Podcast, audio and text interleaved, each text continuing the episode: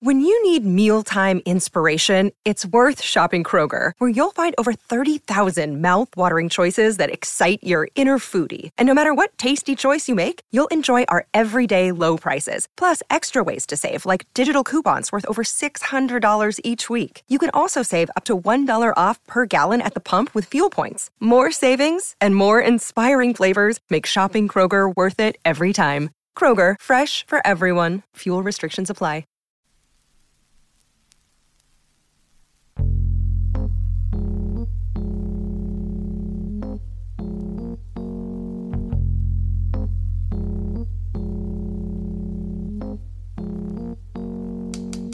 If you were in your 20s in the early 90s and looking to be an artist, start a band, or start a revolution, New York's East Village is where you'd want to be. Before green juice and Giuliani, malt liquor was drank on stoops and heroin was sold in doorways. Dime bag bodegas and $1.50 falafel stands had yet to be displaced by cell phone stores and vape shops. Squatter punks battled cops with mustaches, beer guts, and outer borough accents in Tompkins Square Park, and the last vestiges of the politically charged legacies of Abbie Hoffman and Allen Ginsberg slowly succumbed to rising real estate prices. I was there, and I needed a roommate. I placed a classified ad in the Village Voice, and a few days later, my next guest moved in. You might not know his name, but most likely you've heard of his artwork. His fine art photos hang in museums, but his process for creating them makes for an irresistible headline for the mainstream media. 2,000 naked people cover themselves with mud in the Dead Sea. 5,000 naked people gather at the Sydney Opera House. 18,000 naked people converge in Mexico City. You get the picture. I've witnessed his progression from downtown novelty to internationally known artist. New York's changed a lot since then. The East Village is no longer a neighborhood that fosters art or music or social movements, and our time spent living in an illegal storefront loft in Alphabet City is well in the past. But our close friendship still remains. Today, artist, family man, free speech advocate, and former Avenue C resident, Mr. Spencer Tunick. All right, so we're recording. Spencer Tunick, thanks for sitting down, bud. How's your morning been so far? Great. I've been isolating and quarantining in the Lower Hudson Valley, 45 minutes north of New York. I live here with my wife and kids, and just getting through it. We finally found a quiet place to have a conversation, man. Fill me in, what's your morning routine? I know you're a big fan of coffee and hot tubs. Did I impede on your routine this morning? For some reason, since the pandemic started, I've been waking up around 4 a.m., having a hard time to go to sleep. And if I do get to sleep, I usually then wake up at 8:30, but sometimes I don't. And so for the past 17 years, I've been making my wife coffee in the morning. She's never made it in the morning, and she fights me if I ask her. And I still, even though I've done it every day for 17 years, I still try to get her to do it, and she never will.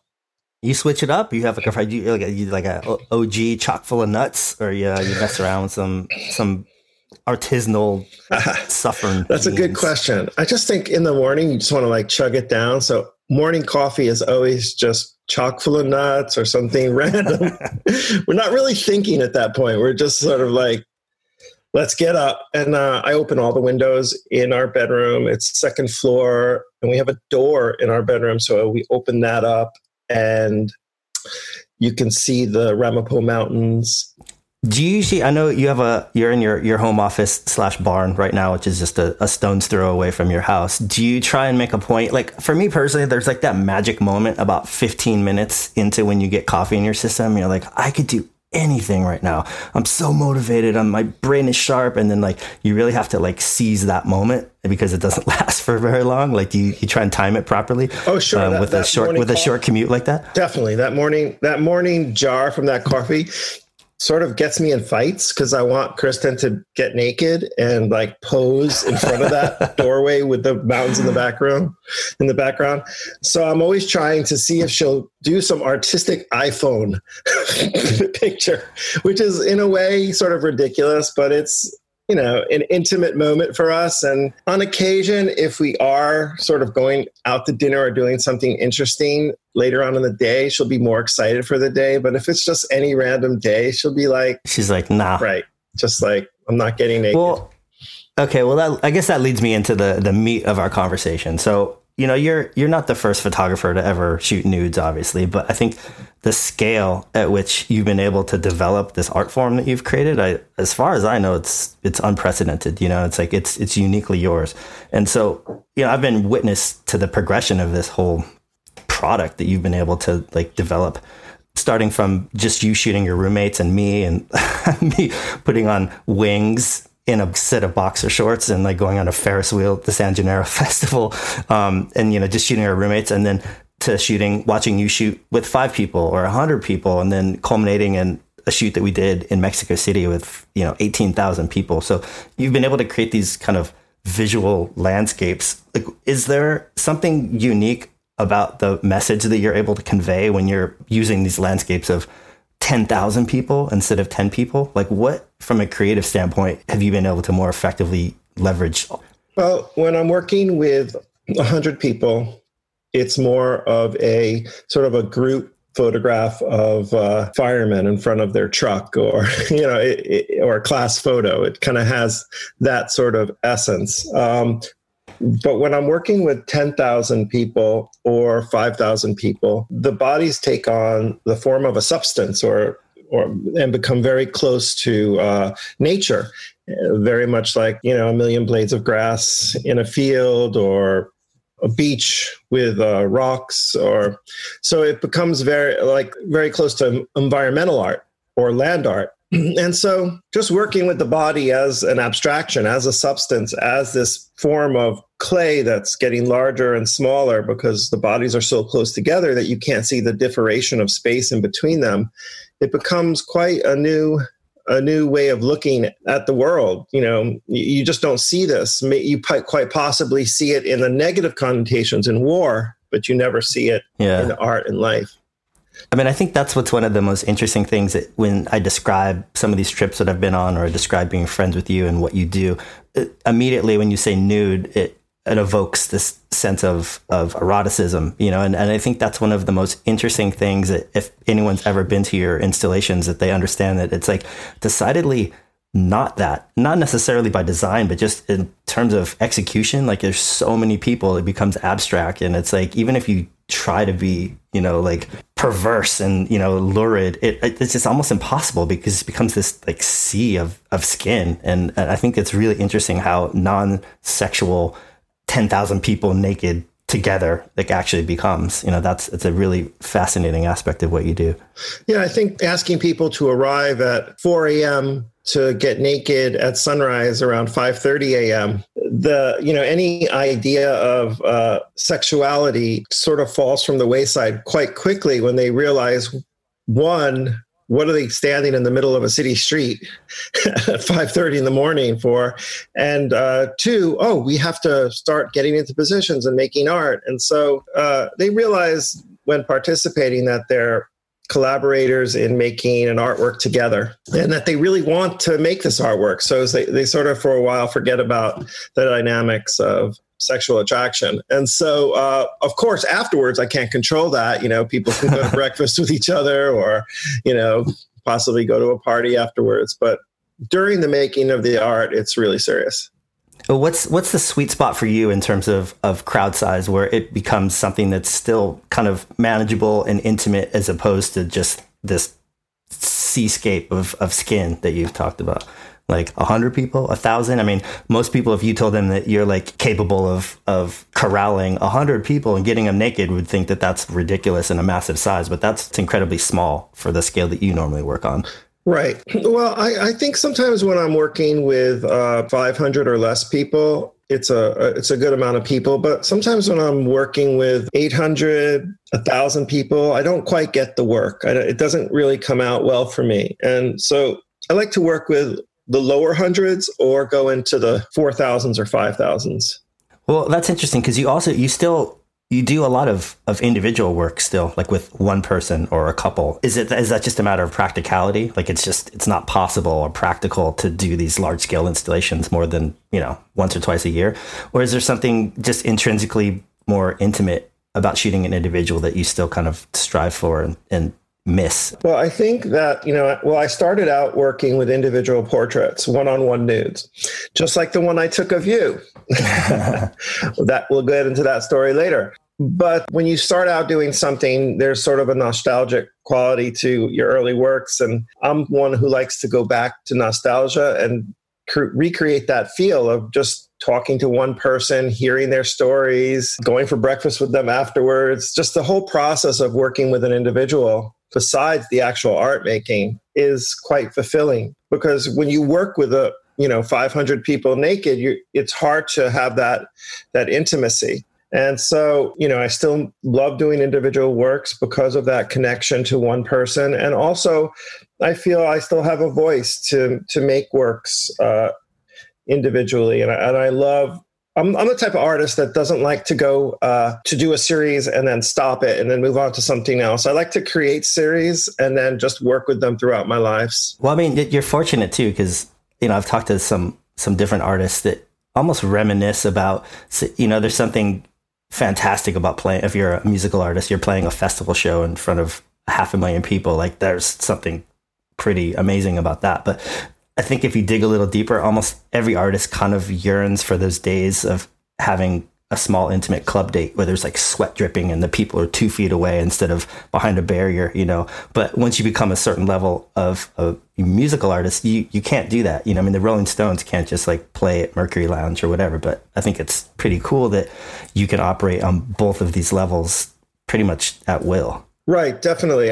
Sometimes when I'm working with 1,000 people or not 1,000, but let's say sometimes when I'm working with like 500 people, and of course the idea of nudity, you think of 500 people and you think that in your mind, it feels like it's 5,000 people because they're naked. So it feels big, but 500 people gathering 500 people is relatively equivalent manageable to a small concert, So it is manageable, but the intimacy is not there. I think the intimacy comes in when you're working with around 25 people, 1 to 25 people. You can actually see individual faces and speak to individual people rather than just like, hey, you 50 yards away, your tattoo's showing, roll over, or, you're not able to actually communicate as an individual. And you could see if someone's holding up a peace sign in the photograph or making a face that you don't want them to make, or, you can a little bit more control, and then just more, you could pay more attention to each body's individual positioning.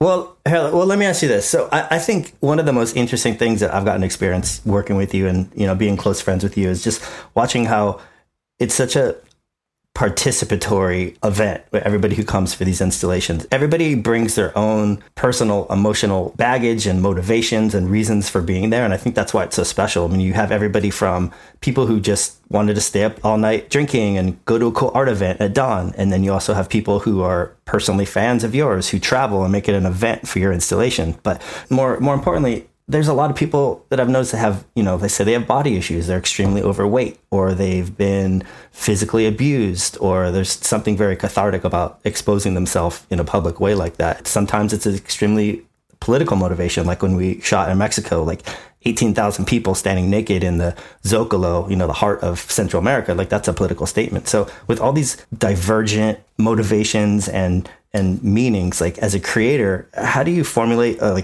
cohesive definition of what the work means? Well, it's like nature. The body is nature in mass. So you can put that body in a forest, and it might connect to either the forest or how the body becomes the city, and the body might become the urban element in a natural setting. So it just depends on where this organism, where the bodies as a collective shape goes. If the bodies are in front of the presidential palace in the Zocalo, that's going to be a pretty powerful work because it's going to bring up connotations of freedom and government's control over your identity and environmental issues and everything from social issues to politics. So But if you take that same group in that same position and bring them someplace else, the work might have a different meaning. So I think that it just depends on how brave the participant is and how brave the organization is and how brave I am to bring the bodies in front, confronting palaces of justice or putting them along a highway, and that can bring up other connotations. So yeah, so it's about placement. So you're saying the location and the pre-production of where that installation takes place is really where like the kind of the concept really starts. And then once the people get there, it just kind of takes on its own sense of meaning. It's also the position of the body. You can have people standing in as resistance, or you can have people crumpled up on the ground as, you know, and sort of a position of like a loss of their ability to stand, and there's death connotations. So there's just so many ways that you can twist it slightly to bring up what you want to do as an artist. An example would be a work that I didn't want, even my first work that I did in front of the United Nations.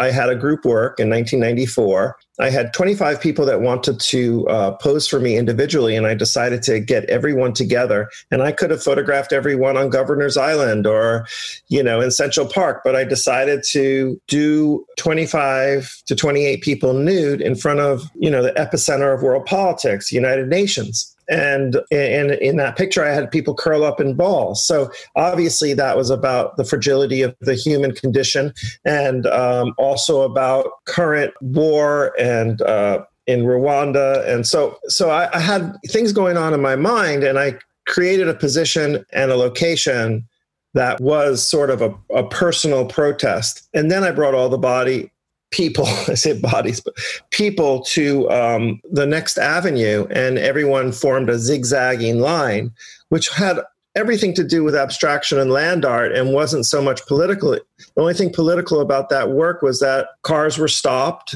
and that people were naked. And do you ever, in execution, have the concept kind of morph into something else almost accidentally? Like you'll have your location set, you'll have like a vision of what you want to create, but just kind of looking at the pictures afterwards, like let's say you do 3 or 4 different positions, and one of the positions kind of took on a meaning that you didn't really intend, either for better or for worse. Well, let's say the work in San Sebastian. Were you in San Sebastian? Yes, you were. Yeah. You were with me, Justin, in San Sebastian. And the reason Justin was with me is because Justin is a friend, besides from the fact that he's a photographer and a songwriter. Do people know you're a songwriter? No, we'll keep that. Okay, we'll cut that out on the down low.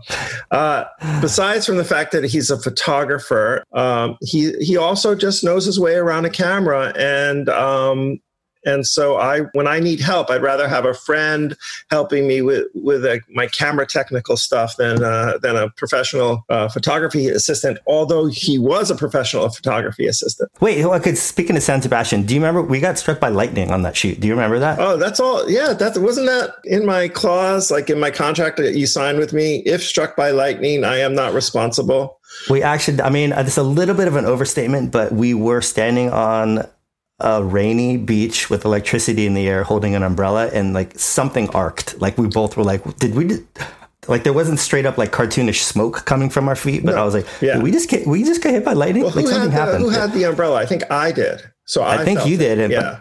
Yeah. So, but I heard it. It was like pop. I was like, yeah. Whoa, maybe we shouldn't be standing, you know, in an electric storm with an umbrella, you know, live and learn on a scissor lift. That is. Yeah.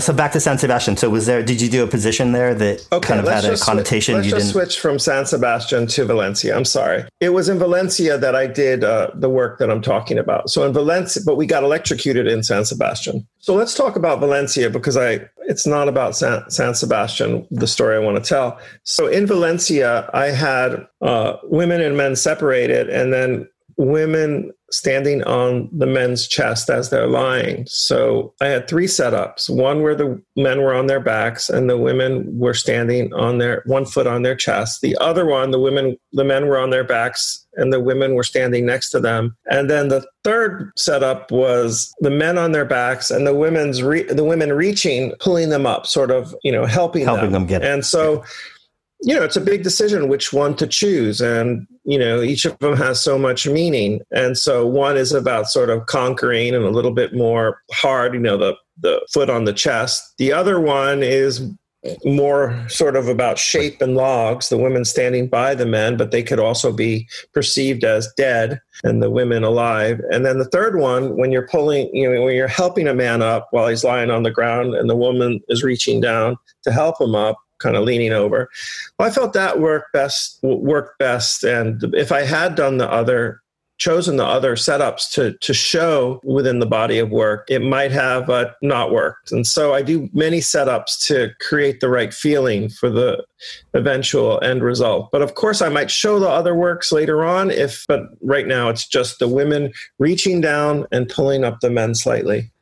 And do you think you have a pretty good grasp of how people perceive your work? Has there been any missteps or situations where you really intended it to mean something, maybe not even politically or not overtly, but it was perceived in a different way and you've had some blowback from it? No. Or do you think you pretty much have a pretty solid idea of when you put something out, like you have maybe your personal silent meaning of what it means, but you also understand how the public's going to perceive it? Right. I know how people will perceive the work. You know, I'm definitely when I create a work, and often if I have a prop involved, and such as people holding flowers or discs or painted. I definitely know how I've worked out all the scenarios that how people are going to read into that, whether they read into 5,000 people painted in shades of blue as an environmental photograph, or they read into it as using the works on the body related to the sea, or how it's related to the maritime history of a certain area. So basically what I'm saying is that I know I'm never really surprised how people react to the work, but I'm always surprised with the stories that people tell of their individual experiences. Although I don't use those stories in my art, you know, I don't show the stories next to the art until recently, because I'm in an exhibition called Life During Wartime, where I actually put the statements of the participants next to the photographs. But that's always surprising. I think that's what makes your work so special. And I think that's why it resonates so powerfully, because it's not just the tens of thousands of people who've experienced just your artwork in its finished form, but it's the hundreds of thousands of people that have actually participated in it. And they all have their extremely evocative memories and experiences, and it means something different to them. And I think that it's almost like there's like a twofold process happening when you create these works. There's like a final product that you're documenting, but it's also like it's an experience, you know, that so many of these people respond to. And I think that's what's really interesting about it, you know, as opposed to like a photographer who takes a portrait of somebody and it's like, that person's experience probably wasn't that profound, even though you have this great product captured. But in your work, there's so many people that were involved in that on such an emotional level that I think it resonates. It shows through in the work. You know, when people pose for me, if 3,000 people fill up a square in a city, they're not just coming from the surrounding 1,000 meters, you know, and they're not rolling out of bed close by. They're traveling from very far distances often to get there for sunrise, and just unbelievable community of participants, so willing and so generous to get naked and get up at so early in the morning. Of course, but that comes with a lot of responsibility, right? I mean, you must really, does that add an extra layer of anxiety? Because you're not just dealing with models who got paid money and they're there to work and you're in charge. It's like you're dealing with people that are really, you know, they get assigned print, but ultimately they're doing it because they're invested in the work, and right. You know, they want to be part of it. And so does that add anxiety sometimes, having that responsibility? Well, you know, most artists can create a work inside their studio, and then when it's ready, they could exhibit it to an audience within a controlled context of a gallery or a museum space. But I'm actually making the work in public, and so I'm making mistakes and having triumphs in public. So it's a lot of pressure, because a museum will commission you, and then you have you sort of have to make good works or relatively good works in order not only to...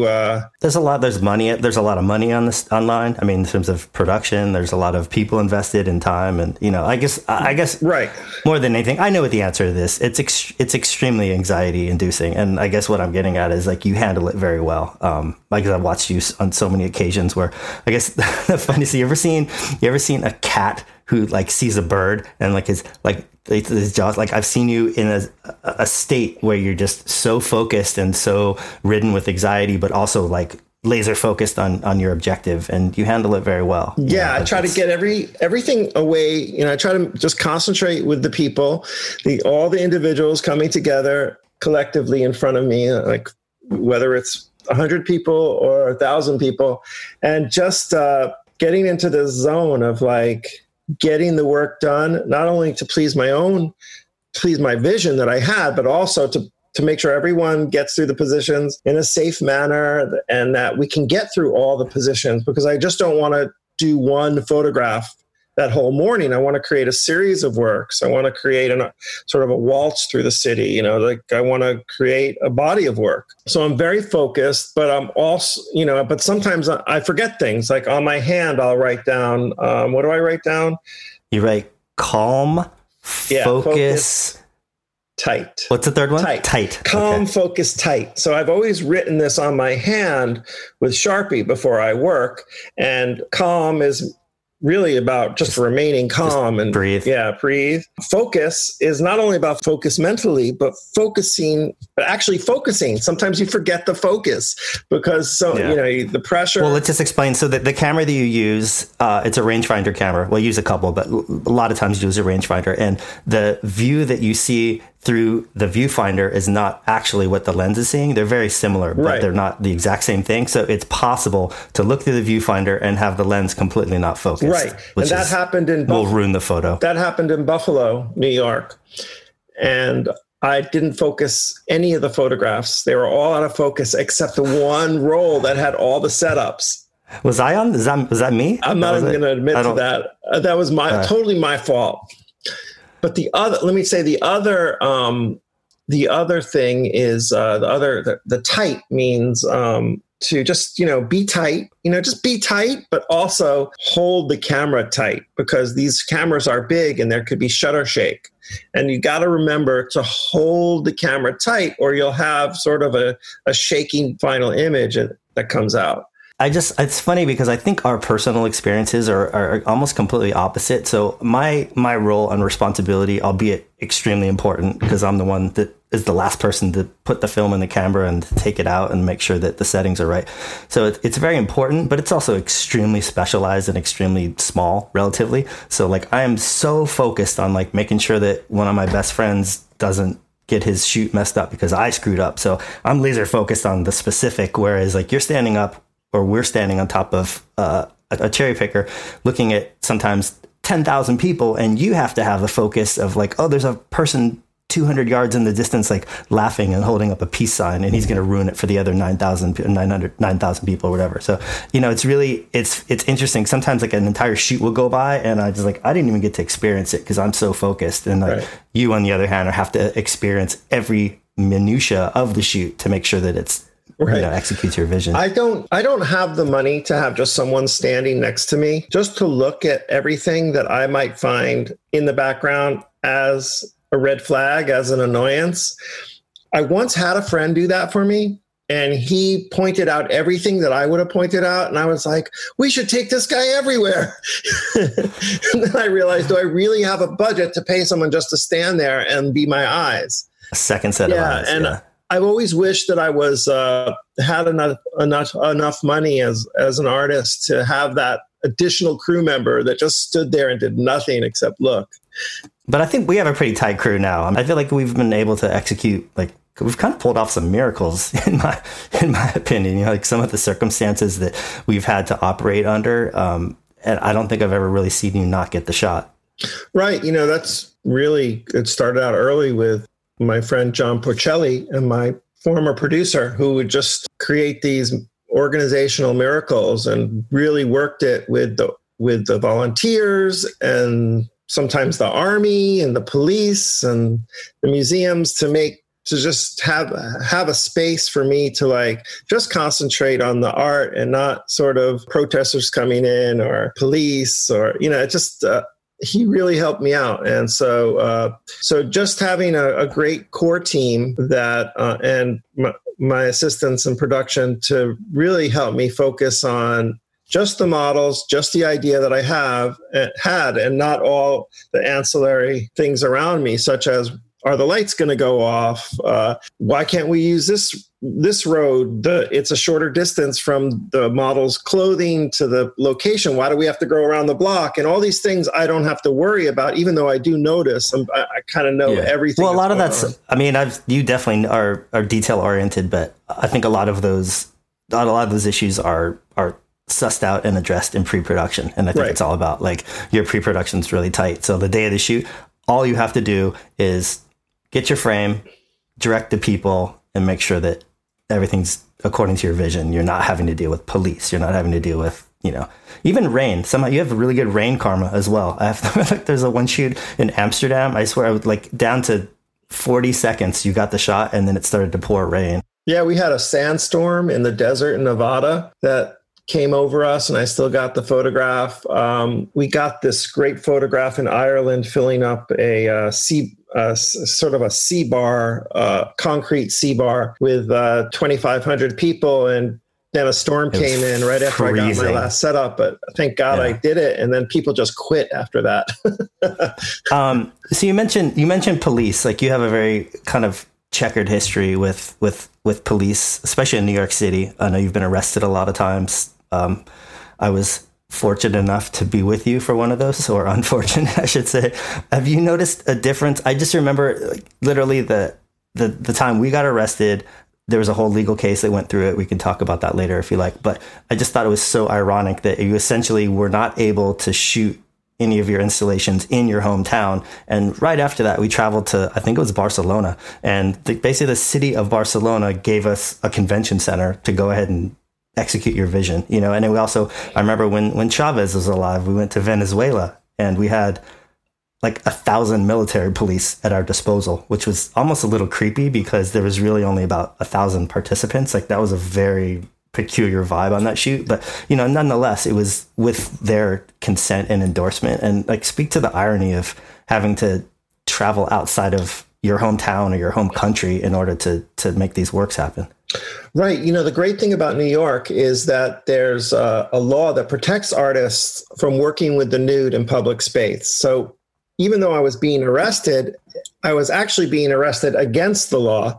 People thought I was breaking the law, but I actually wasn't. I was acting within my rights, and Mayor Giuliani was breaking the law by not giving me a permit and threatening me with arrest and the models with arrest. So I was just acting on my First Amendment rights in New York to make art with the naked body in public space. So I was arrested many times. I was handcuffed. I was behind bars. You were arrested with me, Justin, in Times Square, and they put us both in a cop car. And I remember it was like a Sunday morning, and so by the time they brought us down to Central Booking in downtown Manhattan, like the jail was so full, we were basically like on a waiting list. We like sat in a cop car, handcuffed, waiting to get into jail. And I was like, "What has my life become right now?"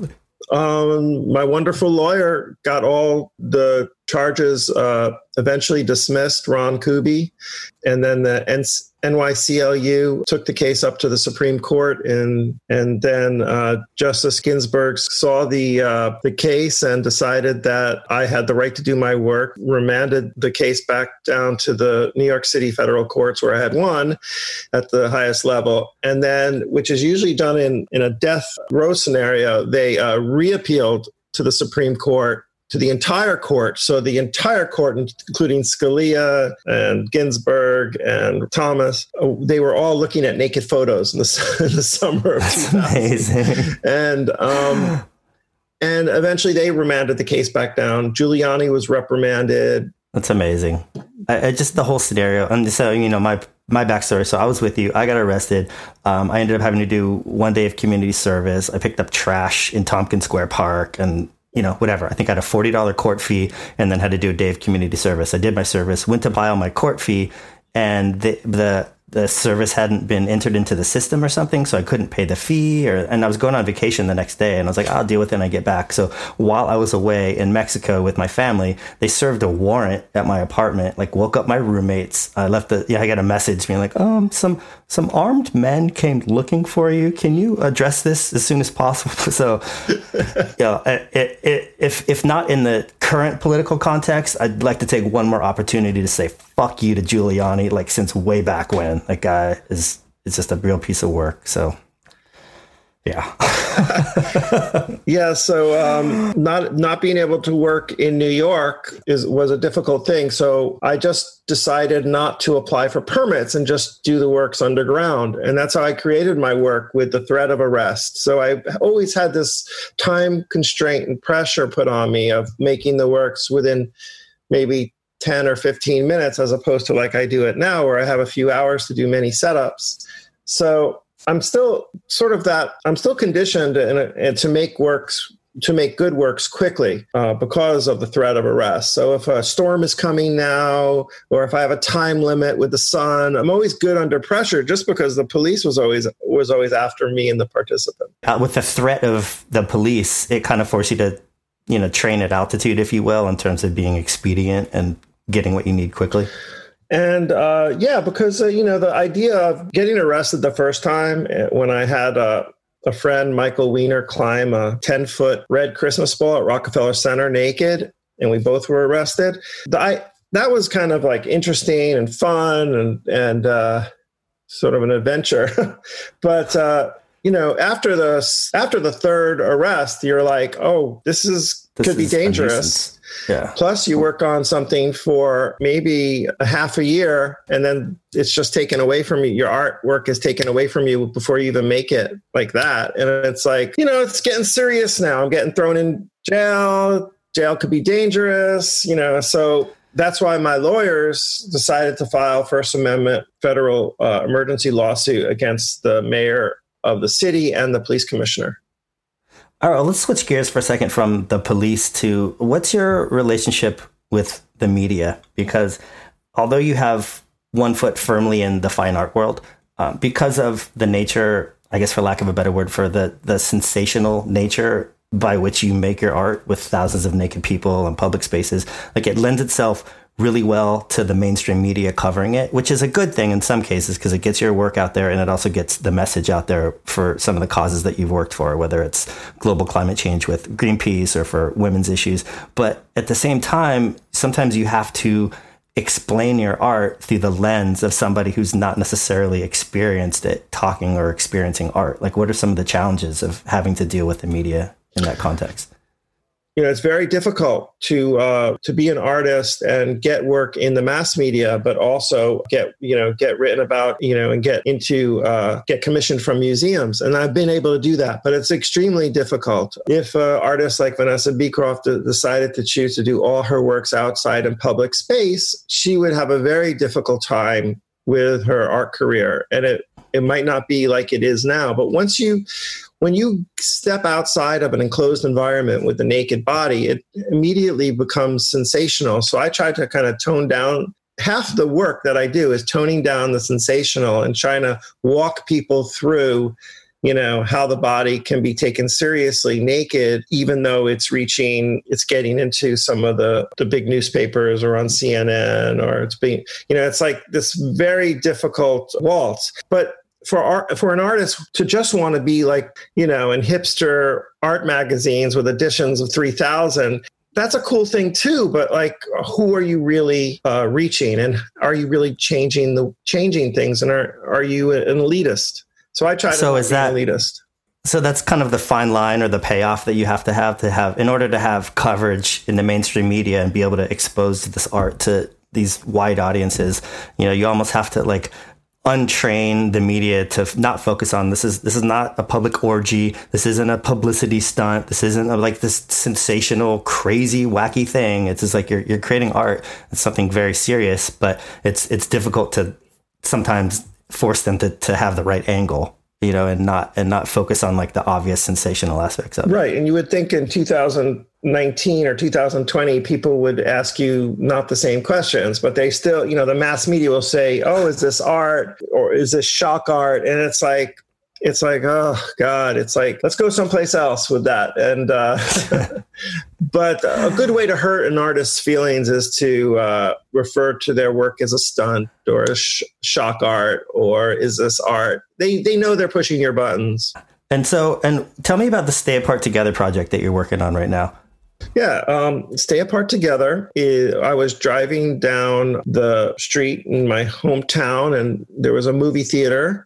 There is a movie theater, and on the billboard, someone put together the words Stay Apart Together in those plastic letterings, you know, the large plastic lettering.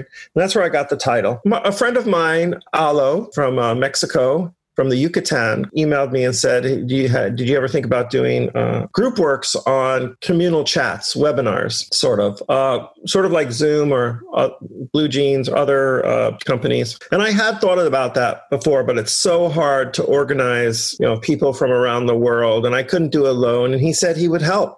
He said he wanted to help. He has an arts group called Studio 333 in Merida, Mexico, in the Yucatan, and he has a team that would be willing to help organize people around the world to pose for me on these group chat platforms. And so I put out the word to people who had posed for me in the past, and we got people signing up from Pakistan to India to Malaysia, most recently Saudi Arabia, Australia, the US, and they're all coming together to get naked on a computer screen. And then what I'll do is to get the photograph. I mean, that's pretty amazing. Just all those countries you've listed, with the exception of Australia and the US, of countries that we've never been able to shoot in. And we never will be able to shoot in. So for someone to be brave enough to get naked, even though it's in their own house, but be included in this photograph is quite wonderful, you know, not only for them, but also for me to know that there are rock stars out there, naked rock stars willing to get naked for art in countries that are very conservative. And so how I would get the photograph, I thought I could photograph the screen with my digital camera with a lot of megapixels. And I thought, you know something, I just want to do these screen grabs. I'll just screen grab from the upper left-hand corner down to the lower right-hand corner. And that. So your final product of this piece is literally like screen 72 DPI screen res, like screen capture. It's screen capture, right?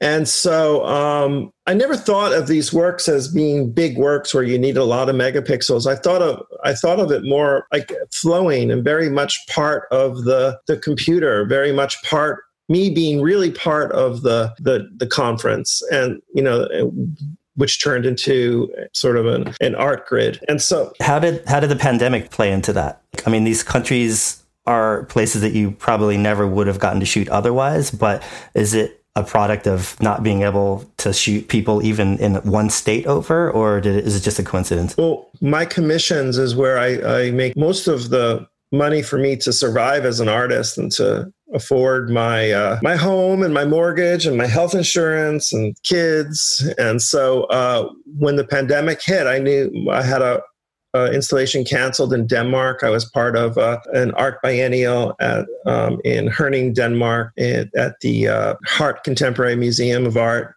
And it was postponed till 2021. And so immediately I was like, not only do I don't have an income, but I can't make my work anymore, because my work is about getting people very close together, nude, and now we're in a pandemic. So I didn't know what to do, and I was sort of... I mean, it's pretty ingenious the way you've been able to adapt that. Yeah, so a combination of both our minds coming together, Alonzo from the Yucatan and myself, and he does the back end, and I create these works of sometimes 49 people at a time, sometimes 25 people at a time to form the perfect grid, sometimes 9 people, and sometimes diptychs. And you can see them on my Instagram. That's where I post them for now. And that's at Spencer Tunick on Instagram. Right. And so just getting these people together, including doctors who have come home from, you know, the COVID emergency rooms to pose in a work, or nurses and first responders, as well as artists. And, you know, it's just amazing how therapeutic it was for them to make art when you're isolated at home. You feel connected to people on a group level, on a communal artistic level. You know, when you think about your screen, you always think about, oh, what can I watch from it? What does it give me? You know, passive digestion of material. Right. But how, and then when you have a group chat, it's like, are you really making art unless it's like music? And so I try to do these nude group works on these conference chats, and it really worked out wonderfully. And I'm still making them, and people are still quarantining. You know, it's, even though we have this idea that everyone's going out into public now, there are countries, there are places where people are still in fear, and they should be, as the rates are some countries, the rates are rising again. And so, yeah, I mean, and your work is extremely close contact. So, I mean, it's one thing for New York City to open up and to sit on a patio with a mask or not and have a beer, but it's another thing to like literally like pile yourself next to 1,000 naked bodies for half an hour. Yeah. But if I had to, I could change my work to have people separated by 6 feet or 9 feet.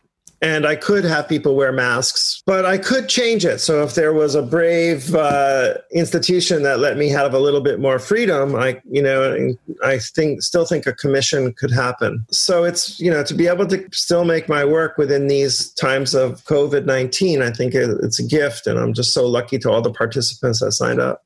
Definitely go check out his work at spencertunick.com and at Spencer Tunick on Instagram. Are both of those installations available on both platforms, or is there different? What can they find at your website versus Instagram?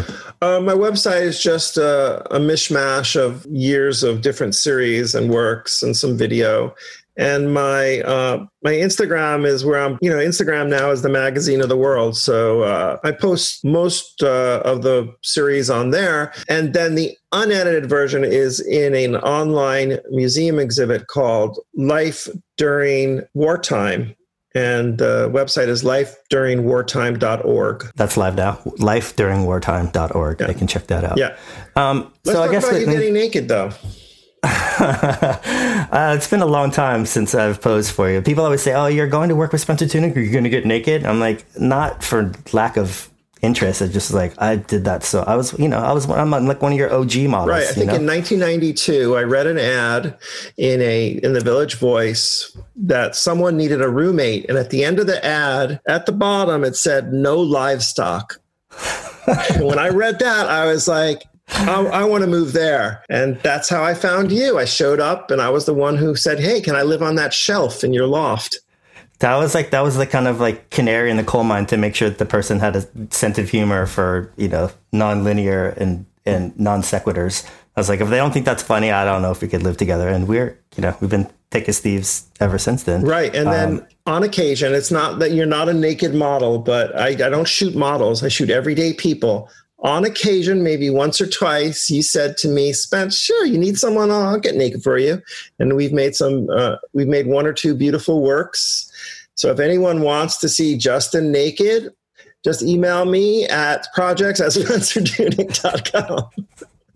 I remember this.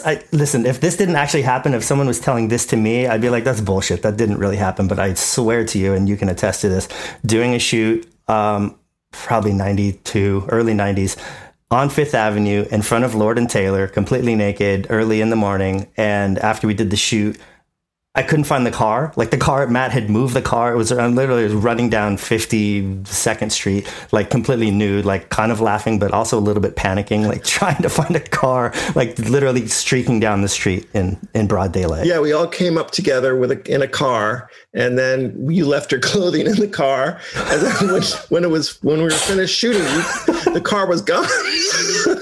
So you're completely naked and panicking.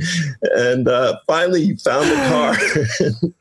jumped in, and then we had a great breakfast at Valselka's.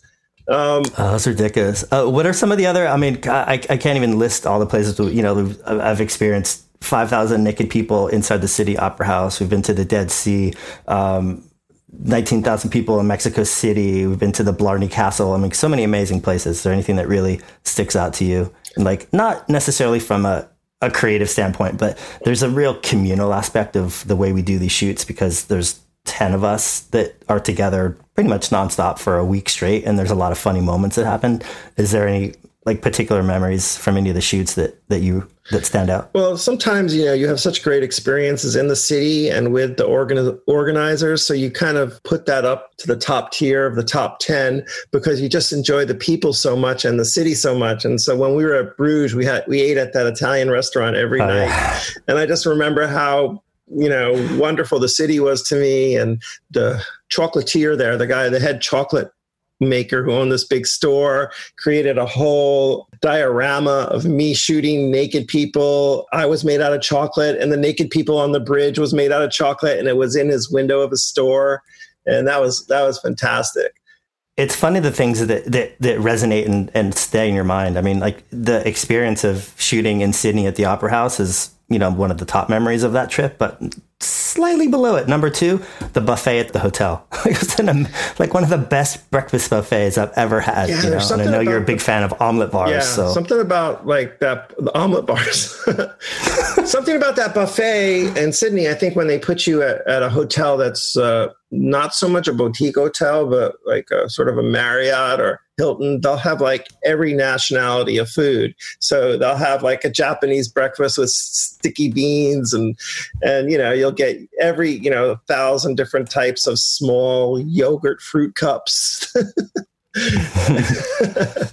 Just, well, I do remember, we're lucky, I've learned a lot from you over the years, and we've had a lot of great times, but I could say like one of the most important lessons you've taught me is if you're at a party and they're having past appetizers, post up by the kitchen.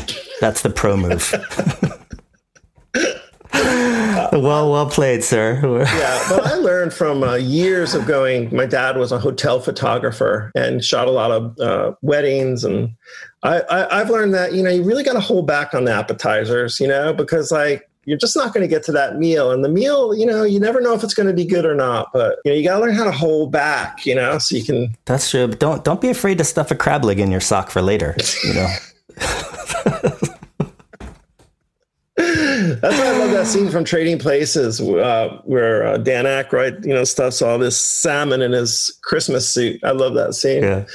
Oh, man. Well, listen, thanks for sitting down, Spence. We've spent a lot of time together, but some of this stuff has never really been, spoken about directly. And so it's good to really get inside your head for a bit. And I wish you best of luck with that project. Big hug to the family, and hopefully I'll see you in person real soon. Yeah, and also just in case, I do have 2 artist books on my website if you're interested, Oh yeah, go ahead and give that plug. Those are available at spencertunick.com? Yeah. Okay, go ahead and buy those. They're incredible, and I guarantee you that there's some imagery in there that you won't see anywhere else. Yeah, so. All that money goes to my kids' college fund. SpencerTunick.com. Thanks for sitting down, bud. I love you. Stay safe. All right, Justin. See ya. This episode of The Plug was produced by Bucci, with audio engineering and original music by Peter Buckingham. Thanks for listening, and a huge thanks to today's guests for dropping in. If you like this episode, hit subscribe and be sure to tune in for future conversations.